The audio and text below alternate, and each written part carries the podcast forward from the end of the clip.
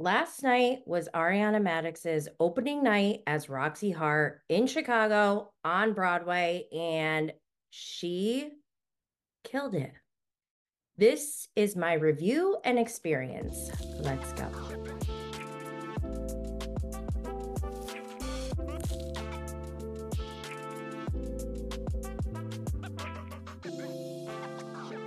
I'm in love him and love him. I don't care who knows it. What am I in love with, you ask?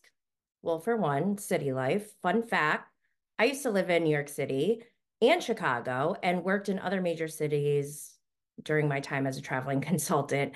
I don't live in the city anymore, but I feel like I need to be in a city time to time. It refuels me, it fills my life bucket. What else do I love? The theater, singing, dancing, acting, choreography, comedy. Ugh, love it all. Mwah. I forget how much I love the arts, which is weird because I played music. I sang in my church choir when I was a kid, used to dance to choreography all the time, and have always loved everything about comedy my whole life. So, this is a reminder to all of you out there who wish you made it to Ariana's show last night, but made some kind of excuse or had some reason not to go. That's okay. Just make sure you do something to fill your life bucket.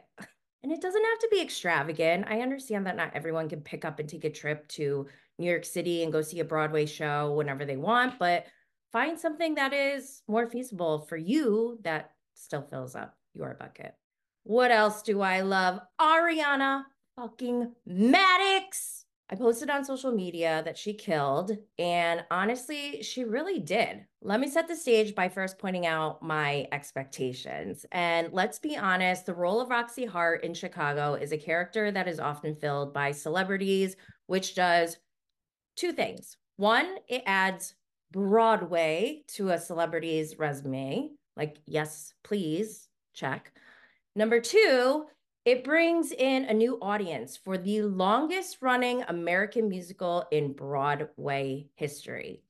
And that's just smart business. Because we know about this role, it honestly lowers a ton of expectations. For me as a viewer, I don't expect the best of the best dancing, singing, or acting. So, to my surprise, I was thoroughly impressed with Ariana's performance. I'll go through each piece that impressed me. So, first, the dancing. We all knew she could dance from season one of Vanderpump Rules when she was Scheana's backup dancer for her song, The, the Girl I Wanna Be, where Stassi showed up to laugh at Scheana and make fun of her, but wound up getting sad and left crying. But then Scheana ran after her and they became friends when all of Stassi's friends turned their backs on her because she broke up with Jax.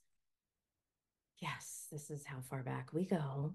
And obviously, she was on Dancing with the Stars. I'll be honest, I didn't watch Dancing with the Stars religiously or as intense as VPR during Scandoval because I know myself. I knew that I would be sobbing, tears of happiness every single time. And logistically, I just couldn't add that to my plate. It's very emotionally taxing for me.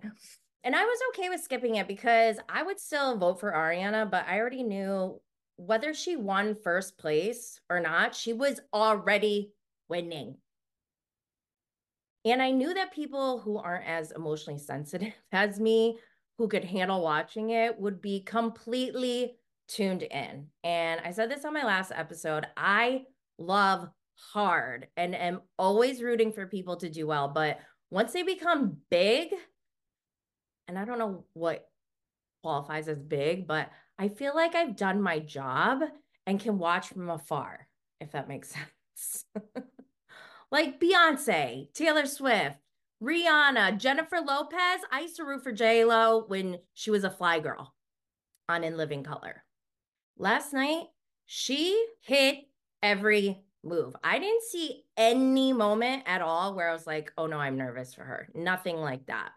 The thing about Chicago is that they obviously have the super highly trained performers in the show who are giving us that Broadway level performance in other acts, which I think is so smart from the show business side.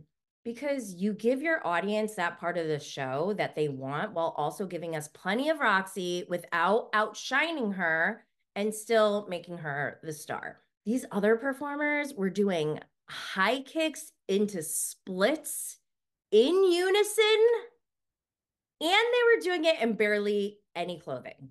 And I will note that everyone in that show is sexy and fine as hell. The men and the women. Muy caliente. Definitely good foreplay for a date, just saying. So let's go on to the music. This soundtrack or score, whatever you want to call it, it's no greatest showman soundtrack, okay? but for the longest American musical in Broadway history, it still got some spunk. I was singing along during some parts. I didn't know I liked that song, Razzle Dazzle. And I didn't know I liked Billy Flynn, who plays the big shot lawyer, or Amos, who's Roxie's pathetic loser husband that she cheated on. It's so heartbreaking to watch him. But some of the songs were cheesy, but I feel like that's part of the vibe of Chicago. So let's move on to the singing. I think people were most nervous about Ariana singing, and this is just my perception based off of the questions I've been getting. And again, I'll be honest, I was worried about that part the most too. So I'll walk through her first song. Her first song, she's by herself. She's on a ladder with heels. okay, so the way that the set the set of the stages, they have two ladders on each side and it they swivel in and out so like they can use it as a prop and part of the set or like tuck it away. So she's on this ladder for her song with heels. She's got one arm wrapped around the ladder and has to sing. And also there's choreography on the ladder. Like she has to like do stuff. And I'm just like, that was a lot. I think like that's a big first number, I would say. And during the first part of the song, I'll say she was a little bit shaky, but I think it had to do with nerves because she was so solid for the rest of the show. I'll say for the rest of the show, while she was solid, she also didn't have super tough songs that would be challenging for a singer. There were other numbers where I was like, holy shit, those are very serious singers. Like Billy Flynn, he held a note for like a solid minute, like a full 60 seconds, I think. None of Roxie's songs were like that. And I think that's by design. And I think that's smart. But for real, I would say Ariana did really well in the singing part. Other than the first song, she hit all her notes on cue and with choreography. And while like looking cute, I mean, that's no small feat. I could barely get it together for this podcast. Okay, moving on to the acting. The acting, I feel kind of like an asshole because I really wasn't expecting much from Ariana on the acting side. And I hate to bring up his name, but I thought she might be at the same level of acting as Tom Sandoval. Ugh. And we all know his acting is not the best, but she was so good. She was hilarious. And I am not joking. I actually want to cry at how well she did with that part. Like I'm so I am proud. I'm proud of Ariana. So after the show is over, I meet back up with Caduce, who I had dinner with. Make sure you are following him on Instagram if you aren't already, which I'm sure you are.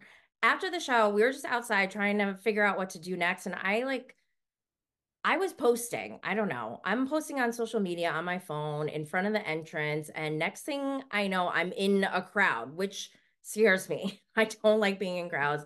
I had a ton of anxiety. It was super loud. The pedicabs are out front blasting music. I felt so old. I'm like, can they turn it down? I can barely think right now. And this is part of why I can't live in the city anymore. But then I realize everyone is outside waiting for the performers to come out so they can get pictures. So I look at Caduce and I'm like, are we doing this? And we both just kind of like shrugged. So we stood there.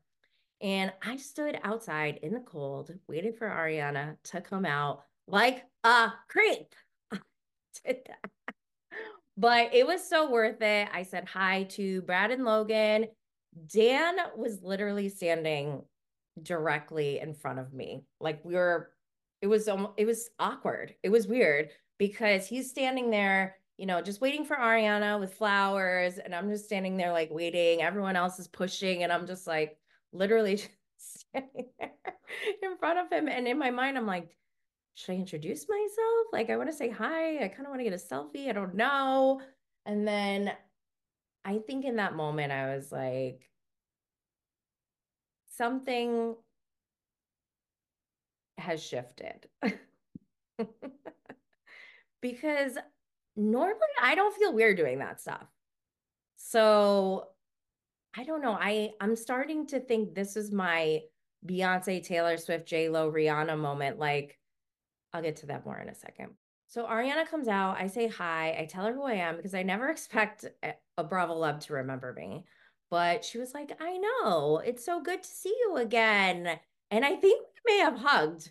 I'm pretty sure we, I think we hugged. And this is when I feel like I shouldn't be there. Like, I feel like I'm being greedy or something. I feel like I'm taking up space for people who haven't connected with Ariana yet before. So we're there in the moment. I just tell her, like, you know, you did amazing. Can we get a selfie? And I'm like, I'll see you on Wednesday at her book signing. And I just exited because I was being pushed also at this point. I'm like, I gotta get out of here. But this brings me to the Beyonce, Taylor Swift, J Lo, Rihanna thing. I obviously I love Ariana. There is no question about that. But I am hesitant about diving back into Vanderpump Rules the way I was during Scandoval. I feel like if I go back to Scandoval days, I am just rehashing ugly and disgusting behavior that I don't want to think about or have in my life. I love just rooting for Ariana's success and they that may trump Vanderpump Rules. So as of right now, as I record this, I don't know if I'm going to be covering Vanderpump Rules the way I did last season, especially since all I want to do is live, breathe, and eat the traitors. However, we have the season 11 premiere tonight. I'm going to a watch party in the city hosted by Gibson Johns. I'll see how I feel after that. But I already know I don't want to listen to Raquel's podcast if she's just trying to double down on the trauma that we all lived through. And same with the Toms. I have no interest in people being trash and trying to justify it. So we will see about Vanderpump Rules. But in the meantime, go catch up on all my traitors videos because I have new and fun updates to give you all after this three day Vanderpump Rules excursion. I can't wait and to you later. Stay lit, y'all.